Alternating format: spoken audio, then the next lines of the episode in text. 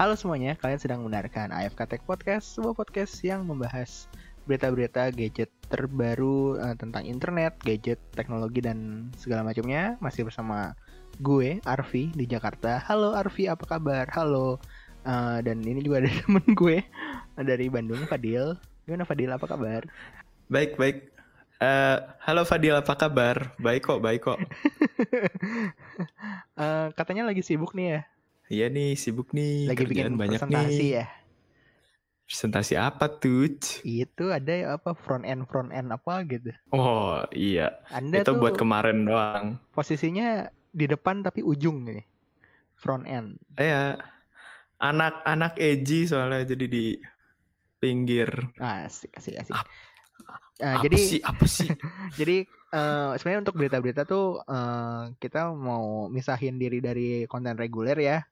Soalnya yeah. kayaknya kebanyakan ngomelin komentarin beritanya gitu. Takutnya jadi kayak ya segala macam macamnya. Jadi berita-berita udah ada di Tech Flash. Udah ada dari tanggal 21, terus 25 dan 28. Nah, sekarang kita hmm. akan bahas uh, beberapa highlightnya lah gitu kan ya, apa yang apa yang emang kita pengen bahas dari berita-berita yang udah ada. Yang pertama ini gue pengen bahas iya. nih. Uh, lu udah lihat OnePlus 70? Belum ih sebagai orang yang never settle tuh lu kok nggak belum lihat sih OnePlus 70? Oh berarti gue udah settle. Iya iya iya iya. iya. Oh, gue gue jadi jadi jadi kepikiran juga kenapa dulu OnePlus murah tuh karena never settle ya. Jadi yeah. dia emang diperuntukkan untuk orang-orang yang belum settle gitu kehidupannya ya tidak dalam arti belum belum mapan gitu ya. Belum belum belum. Makanya murah. Masih minta duit orang tua mungkin. Waduh. Saja deh saja deh tapi beneran lu belum lihat OnePlus 70 ya udah sekilas gitu loh tapi nggak merhatiin kayak key feature-nya apaan. Kayak oh, okay. ya kayak Snap Snapdragon 855 atau 855 Plus. Terus kayak oh oke. okay yang lainnya paling ini di lebih-lebihin. Sebenarnya, sebenarnya yang gue lihat adalah ini adalah versi beneran dari OnePlus 7 menurut gue. Kenapa tuh? Soalnya harganya satu nggak terlalu mahal gitu. Dibandingkan kan OnePlus 7 Pro kemarin tuh 600-an dolar ya. Di atas 600 Oh iya, 650, apa sempat digadang mahal banget gitu loh. Heeh pilihan lainnya ya paling si OnePlus 7 yang harganya 450-an kalau nggak salah ya.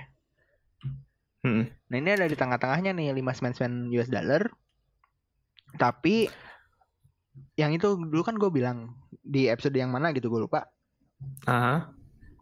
Kalau ada OnePlus 7 Pro, tapi nggak usah ada motorized kameranya, makan notch aja.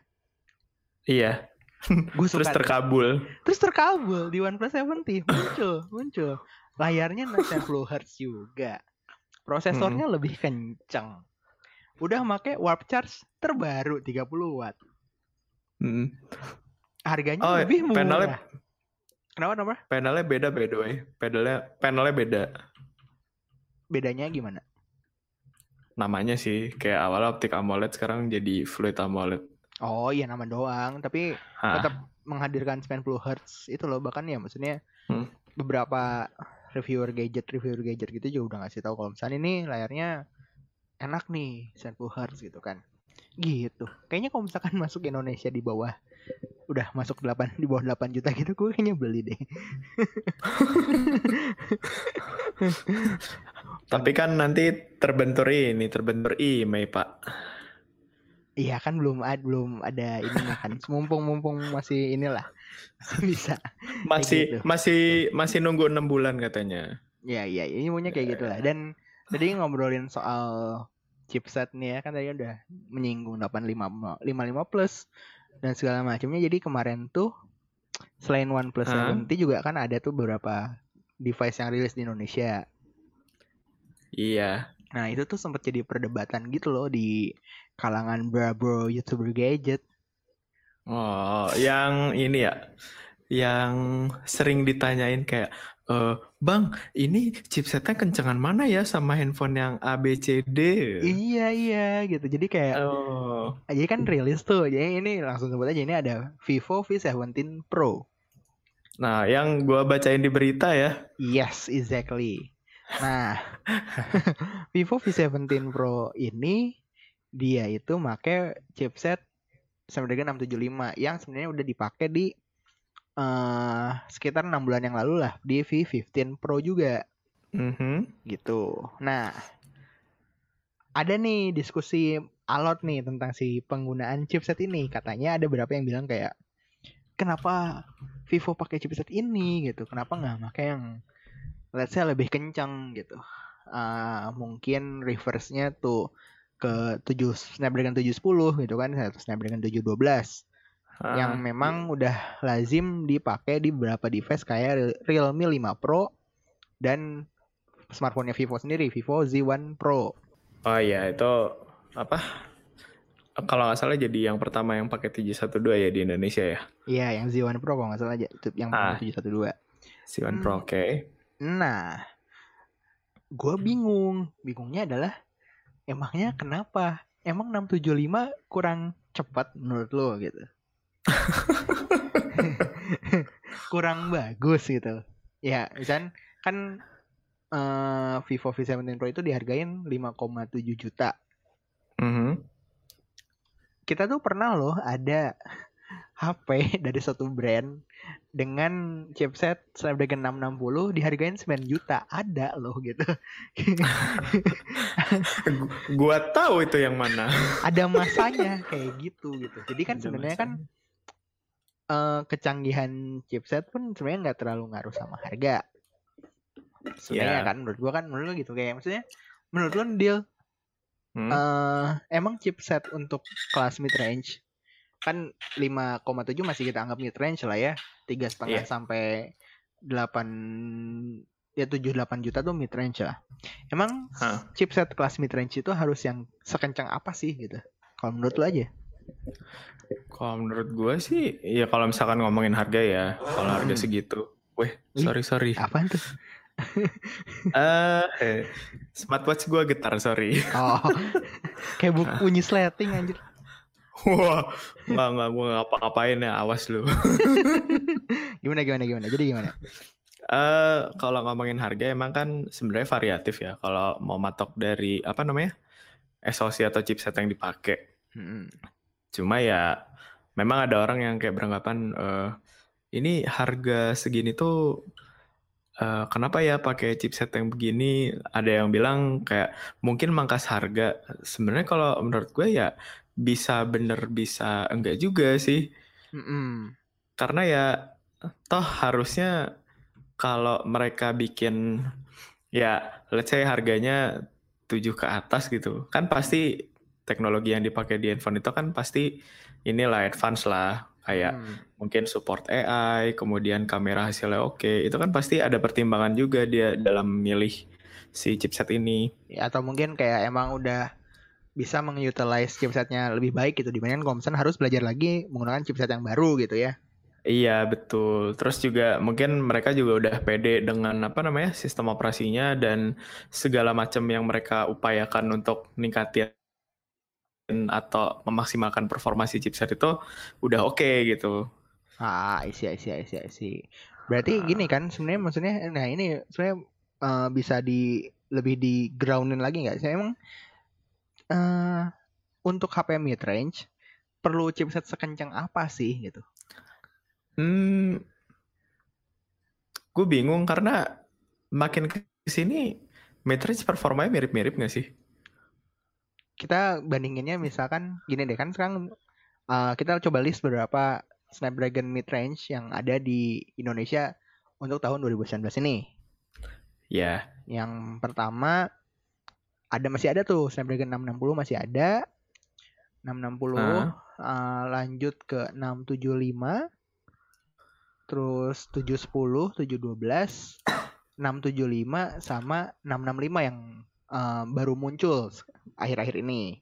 Nah, uh, gue udah ngecek misalnya Snapdragon 665 itu dia lebih mirip ke 636 tapi versi lebih kencangnya dikit lah gitu jadi emang nggak uh, performa GPU ya apa ya performa GPU-nya ISP-nya dan segala macem itu masih di bawah kelas 660 ke atas gitu.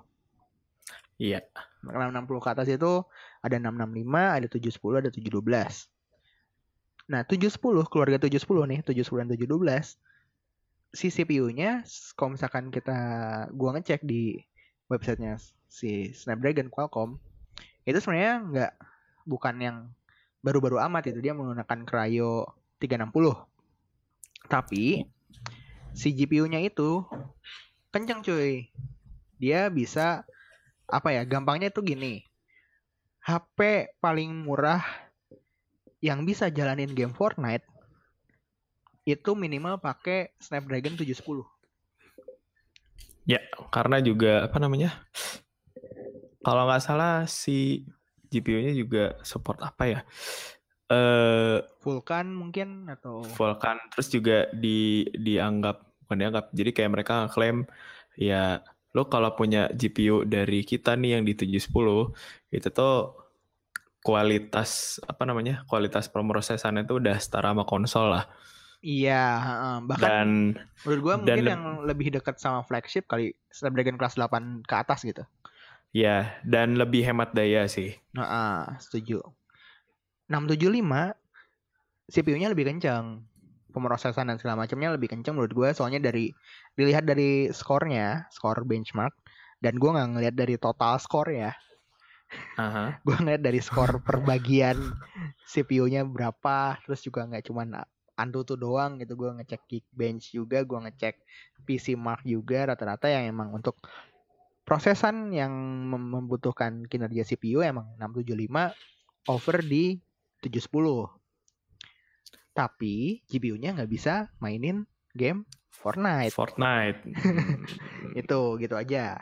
Nah, kalau menurut lu sendiri nih, gimana? Emang eh uh, atau gini aja deh kayak di 675 itu fitur yang diunggulkan Uh. Itu tuh itu tuh kameranya jelas kan ada enam kamera total. Dua selfie di depan, yeah. empat di belakang. Dan di segala macam hmm. promo yang diunggulkan adalah kameranya. Gitu. Iya. Yeah. ISP dari 675 dan 710, ISP ini image signal processing, dia yang ngurus hasil dari tangkapan lensa sampai jadi gambar utuh di pixel gitu dia yang ngurus tuh ya kan iya betul si ISP ini jadi kayak dia mandornya untuk Wah ini nih uh, ada tangkapan dari lensa nih, lu jadiin gambar, jadiin pixel, jadiin pixel, jadiin pixel, jadiin foto yang bisa diproses biar jadi bagus gitu. Nah itu ada hmm. fitur HDR, fitur night mode atau segala macam. Nah itu tuh si ISP yeah. 675 itu tuh sebenarnya sedikit mirip sama yang 710. Cuman yang 675 tuh versi light-nya dikit lah, tapi secara nomor seri sama 250. Iya. Kalau nggak salah yang 675 kan pakai Spectra 250L. Iya, 250L. Hmm. Nah, apakah mungkin penggunaan 675 itu karena ya menurut mereka kayak ya dihitung-hitung dari budget uh, dari segala macam biaya produksi dan segala macamnya ya biar menemukan harga yang pas dan nggak terlalu mahal ya dipakailah si 675 ini gitu. Masuk akal. Iya gak sih? Jadi karena, kayak iya. apa? Ya karena kan emang apa ya bisa dibilang kalau yang gue tahu kan Spectra SP itu uh, dianggap ya diklaim sorry gue salah mulu deh tadi diklaim sama Qualcomm itu kan jadi apa ya professional grade inilah uh, apa image signal processing dan ya banyak fitur-fitur kayak UHD support, kemudian apa ZSL-nya oke. Okay. Iya. Terus sedangkan si 250L ini kan dia itu yang jadi key feature utamanya adalah dia support recording sampai 480 fps. Mm. Dan kalau dibandingin emang tipis sih bedanya kayak ya mungkin dari segi fitur emang lebih advance yang seri 7 sekian. Mm -hmm. Tapi ya kalau menurut gue sih balik tadi sih, kalau misalkan emang ngomongin motong budget gitu ya, kayak costnya uh, untuk prosesor ya udah oke okay, kita pakai 675 ini masuk akal. Karena ya selama mereka bisa ini apa ya tadi balik lagi kayak selama bisa maksimalin performasi sistem on chipnya kenapa enggak gitu. Karena iya iya benar uh, eh, gue malah jadi gue malah keinget yang dulu itu loh Redmi Note 7 ya kalau nggak salah kenapa tuh kenapa tuh yang 7? yang katanya itu bisa apa ngambil gambar 48 megapiksel padahal si oh, iya, iya, ininya nggak iya. support sama sekali gitu. Ah, ah, ah. Lah uh, ya mungkin bagi yang belum tahu jadi memang ada ada beberapa isu kemarin ya udah lama banget sih di Redmi Note 7 itu orang-orang tuh kayak nanya-nanya kenapa sih kok bisa ngambil gambar 48 megapiksel padahal si chipsetnya nggak support ya itu berarti kan udah bukan di level chipset mainnya gitu. Software berarti kan, berarti kan. Ber, uh, di software dan berarti si vendor itu memang mampu untuk ngelakuin itu. Mm-hmm. Dan harusnya bukan bukan gimmick sih. Kalau misalkan itu aja bisa dilakuin berarti ya mereka berhasil ini, berhasil dalam tanda kutip ngulik si chipset itu seolah-olah ya dapat gitu uh, performa maksimalnya segitu. Iya iya, setuju, setuju. Sepakat sepakat. Sekarang gue yang iya iya doang. Tapi maksudnya ya gue bingung gitu pas pas satu ngobrol-ngobrol gitu kayak iya nih ini harusnya apa kayak tujuh sepuluh tujuh dua belas tujuh tiga puluh bahkan ada yang kayak ngasuh ngusulin pakai tujuh tiga puluh yang di Indonesia pun baru ada satu gadget yang menggunakan chipset Snapdragon 730G itu uh, Samsung Galaxy A80 tapi ya kayak kayak eh come on atuh uh, come on atuh lah gitu. Uh, ini tuh chipset juga kenceng kok gitu. Nggak nggak sampah gitu. Ini tuh kita tuh udah udah di masa era chipset mid range tuh udah bagus banget gitu. Nggak perlu lagi yeah. tuh di install custom ROM dipakein script apalah biar kenceng biar ini biar itu gitu. Biar bisa main game HD gitu. Udah nggak perlu gitu kelihatan ya jadulnya jadulnya apa dulu Android kayak perlu diulik banget buat dapetin performa yang oke. Okay. Oh iyalah jelas itu ya, zaman dulu pun storage aja tuh masih masih 8 giga, 4 giganya buat sistem tuh. 4 giganya buat sistem Android. 2,3 giganya itu dipakai buat aplikasi bawaan. bahkan ada yang di bawah 1 giga loh. Iya, bahkan kayak kayak free-nya tuh di cuma 800 mega gitu kan. Anjir, free 800 mega buat install apa? WhatsApp aja udah kayaknya udah nggak bisa buat nyimpen gambar-gambar dari grup-grup WhatsApp keluarga gitu kan. Gambar-gambar yang tiba-tiba meme-meme kayak ini lucu deh. Kayak uh na na na. Aduh. itu dulu masih ada fitur auto download loh itu belum ini belum ngomongin kayak mobile data sekenceng apa. Uh internet masih kuotanya kecil-kecil. Iya iya. Ya kayak gitu kayak gitu tuh maksudnya. Uh, sekarang tuh chipset mid range tapi balik balik kenapa, Hah, sorry motong. Tapi balik lagi sih, uh, kalau misalkan ini yang di benchmark apa? Vivo V17 sama 15 kan? V17 Pro. Pro ha, sama V15 Pro kan? Iya. Uh. Maksudnya kayak mereka mikirnya kayak ini kenapa pakai chipset yang sama? Kenapa nggak naik level gitu? ya, kalau menurut gue, ya kalau ngomong Vivo dan rekan rekan sejawatnya di BBK Electronics gitu, kayak Oppo, Vivo, OnePlus, menurut gue mereka juga apa vendor yang cukup oke okay dalam mengoptimalkan ini sih, mengoptimalkan kamera yang mereka punya. Dan ya ya di sini bolehlah kita ngomong kayak chipset mungkin di, dikasihnya segitu untuk mangkas budget bisa. Tapi di sisi lain kalau misalkan mereka emang udah pede gitu dengan chipset itu di maksimal performanya ya nggak ada yang salah sih. Kalau misalkan disayangkan kenapa nggak pakai chipset yang ini yang lebih advance bisa jadi bisa jadi loh apa namanya mereka ngerasa kayak ih mau apa mungkin mau basir juga gitu. Toh iya kita udah, uh, mesin udah mesin banyak uh, gitu kan 675 nya uh, uh, kayak kayak 675 yang belum kepake itu mungkin dipakai lagi bisa jadi. Iya. Tuh, tapi gue setuju sih kayak ya emang CPU-nya lebih kencang karena Cryo-nya juga Qualcomm Cryo-nya lebih baru. Kemudian uh, dari ininya ya fabrikasi dan lain-lain mungkin nggak ini sih nggak ngaruh cuma kayak Cuman ini mirip satu, loh. Satu satu nanometer doang ya lah. Ha, kayak ini, ini mirip sih gitu performanya dan sekarang apa sih yang diharapin dari chipset gitu toh uh, kita kita nggak akan make yang seintens aplikasi benchmark lakuin gitu loh iya kecuali kalau misalnya lu uh. kayak lu ngevlog nih syuting di HP ngedit di HP mm. publishing di HP segala macem gitu kan self produce uh. di HP sendiri ya itu beda cerita lah gitu tapi kalau misalnya buat ujung-ujungnya main PUBG doang mah ya lah HP main PUBG banyak yang di bawah 7 kok. Tenang iya. aja. Dan apa ya? PUBG ya, selain itu, itu berat nih. dan, dan selain itu gue lebih lebih apa? Lebih ngarah ke ini sih ke sistem operasinya kayak mereka udah seoptimal apa sih uh, bikin sistem operasi gitu. Gue tuh kadang masih suka gemes aja sama orang-orang yang ngetes handphone kayak cepet-cepetan buka aplikasi kayak ngapain sih lu kalau misalkan jari jari apa namanya? Eh sorry bukan jari. Tangannya lebih dominan yang kanan ya pasti yang kanan menang terus lah gitu. Iya iya dan dan dan ini juga itu tuh lebih nguji ini lebih nguji kecepatan storage uh, uh, kecepatan storage. Dibanding juga kecepatan processing. Dulu kalau zaman dulu oke okay lah ngomongin kayak gitu. Misalkan dulu tuh gue lupa zaman pegang handphone apa ya. Kalau nggak salah mas kayaknya masih Huawei deh yang apa namanya?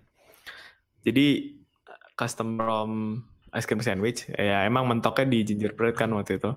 Hmm. itu tuh sampai yang jadi aplikasi buat benchmark OS itu kenceng tuh apa coba aplikasi Facebook Nah, ya ya ya ya ya. Kayak diklik loadingnya cepet nih, ini lambat nih, gitu.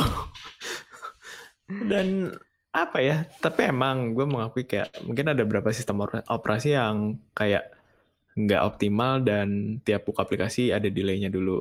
Toh waktu itu juga pas MIUI versi berapa ya di Xiaomi tuh lupa gue yang intinya mereka misahin apa namanya animasi sama jalannya aplikasi setelah diklik itu supaya seolah-olah lebih cepat. Padahal ya sama aja gitu. Itu iya, paling iya. bedanya cuma berapa milisecond. Iya iya iya. Reduce animation itu apa window animationnya dibuat jadi no setengah uh, apa setengah kali nggak nggak itu doang. Jadi apa namanya mereka tuh bikin supaya si OS-nya ketika mau apa ya munculin si aplikasi tuh ngerender animasinya tuh belakangan atau gimana gitu. Gue lupa. Jadi ada ada apa namanya perbandingannya gitu. Waktu masih zamannya si Hugo Barat tuh yang presentasi. Ya ya kayak gitu kayak gitu untung kayak sekarang gitu. udah kenceng-kenceng sih kayak kalau dulu sih gue sempat kayak mikir kayak kalau beli Android mah harus flagship lah. Ngapain kalau nggak flagship gitu kan buat apa? Kalau sekarang sih ya HP mid range HP 3 GB aja apa eh 3 GB HP 3 jutaan aja udah dapat storage 128 GB RAM-nya udah wah 6 GB wah. Gede gede RAM-nya 8 GB wadaw. Wadaw. Itu kayaknya ini kali admin sosmed banyak ini banyak akun. Terus pas waktu baru unboxing terus uh, biasanya kan dicek kan. Wih, free hmm. RAM-nya berapa? terus wah ngeliat kan. Wah, free RAM dari 8 GB sudah terpakai uh, sebanyak 4 GB. Wah, guys, berarti yang bisa dipakai buat aplikasi lain-lainnya cuma 4 GB guys nggak gitu nggak gitu bukan gitu ngitungnya. Aduh aduh aduh aduh. Itu gadget itu bergadget. Itu baru hitungan real life loh belum. Kalau misalkan apa namanya belajar ya gue mungkin kuliahnya ya adalah pelajari soal kayak cara kerja RAM gimana. Itu pasti ini gitu bakalan lebih bingung lagi kalau misalkan ternyata RAM itu nyimpan aplikasi itu nggak bisa lama gitu.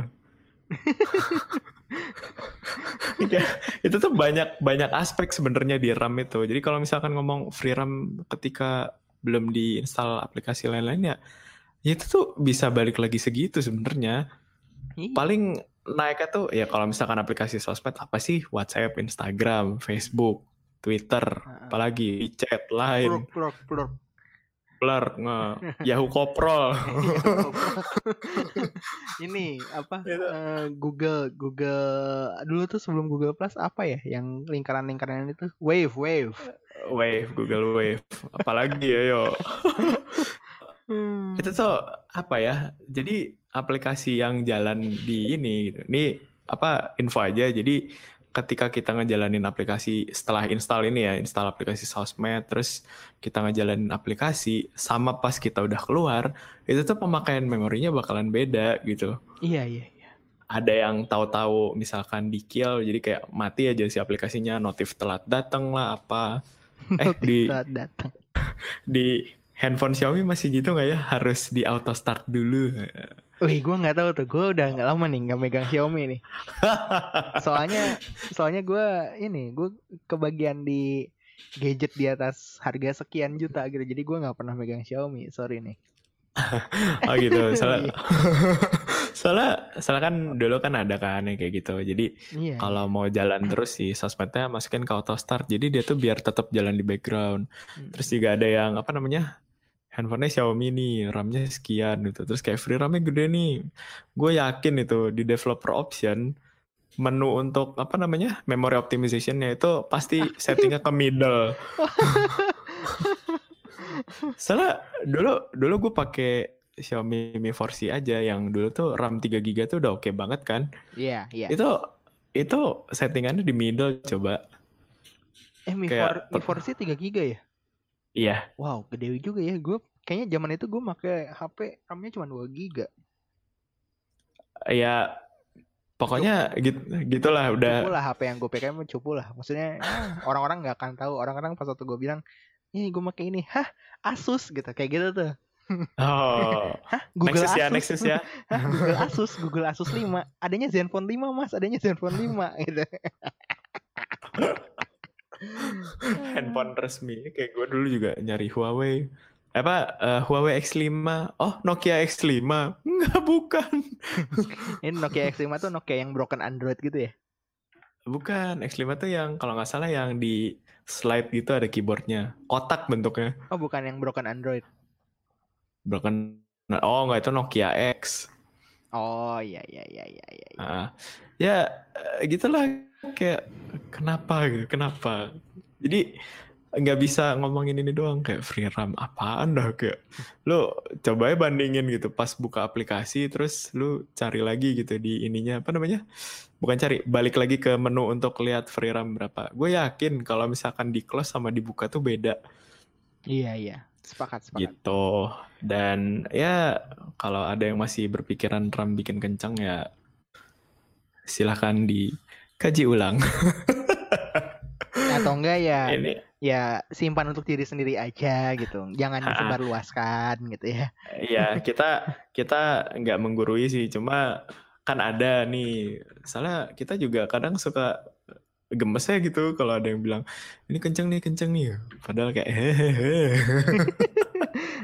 ini daripada daripada gitu. kita malah ngomongin banyak malah dosa ya jadi ya intinya uh, mungkin dari gue sama Fadil nih bisa bilang kalau misalkan Snapdragon 675 di Vivo V17 Pro sangat tidak masalah ya.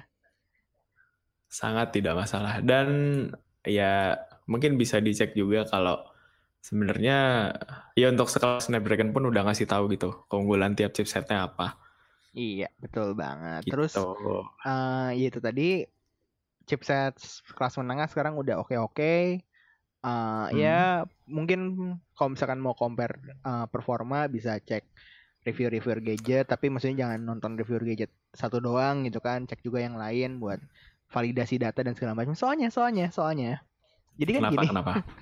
jadi gini, jadi Geekbench itu ngeluarin aplikasi versi terbaru, versi 5. Ah, di mana uh, ngitung skornya itu udah beda sama versi 4. Gimana tuh? Pokoknya eh gue nggak tahu caranya gimana. Soalnya itu kan internal dari Geekbench-nya kan. Cuman hmm? Geekbench 5 ini skornya rata-rata tuh kalau misalkan di single performance score itu sekitaran rata-rata ya. Mungkin di 500 hmm. sampai 800. Aha. Sedangkan yang di multicore-nya itu mungkin 1500 sampai 1800. Ya. Yeah. Ini untuk HP kelas menengah. Sedangkan di HP yang sama di Geekbench yang versi 4 single uh. core-nya itu bisa 1000 sampai 1500 sedangkan multicore-nya bisa sampai 4000-an. Oh, jomplang ya. Gitu. Dan ada ada hmm. uh, YouTuber gadget. Aha. Mengomentari itu, bilang kayak, "Wah, ini CPU-nya dapat skor Geekbench-nya sedikit ya dibandingkan biasanya."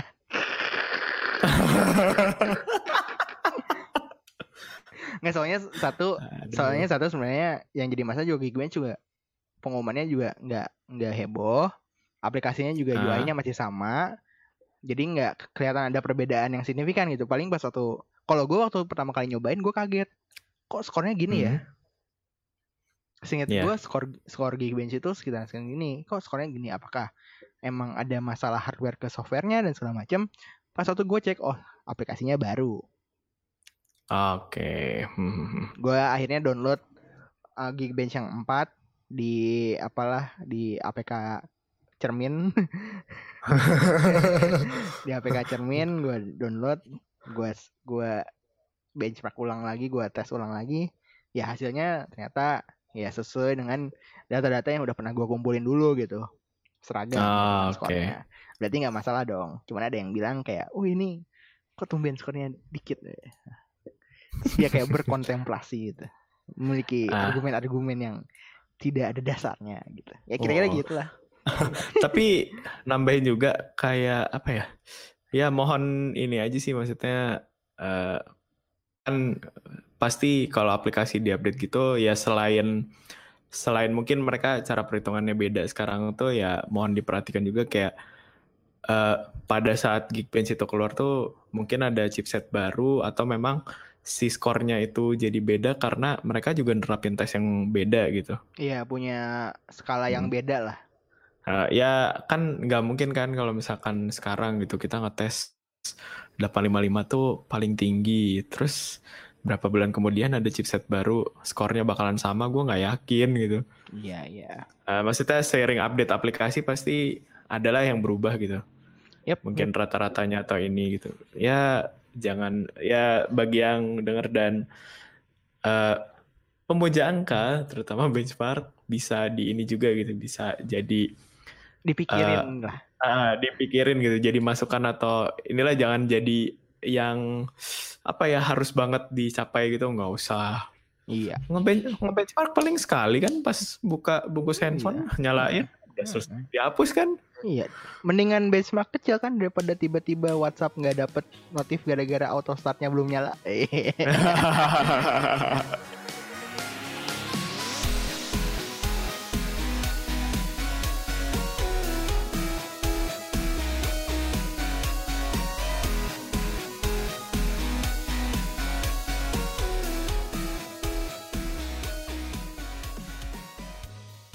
Yaudah, uh, itu aja AFK regular episode reguler untuk minggu ini. Uh, kalau misalkan teman-teman punya something yang pengen di share atau apa bisa hubungin aja di sosial media kami di Instagram dan Twitter at AFK Indo. Uh, kira-kira gitu ya, Dil. Lu mau promosi Twitter Instagram lu? Nggak usah. Nggak usah lah. Anaknya tuh pengen ini aja, pengen diem-diem. Sebelah. Ya udah, kira-kira itu aja. Kita ketemu lagi di hari Rabu dan Sabtu di Tech Flash dan hari minggu depannya di episode reguler. Gua Arfi AFK dulu. Gua Fadil AFK dulu. Kita ketemu lagi di lain waktu. Dadah. Dah.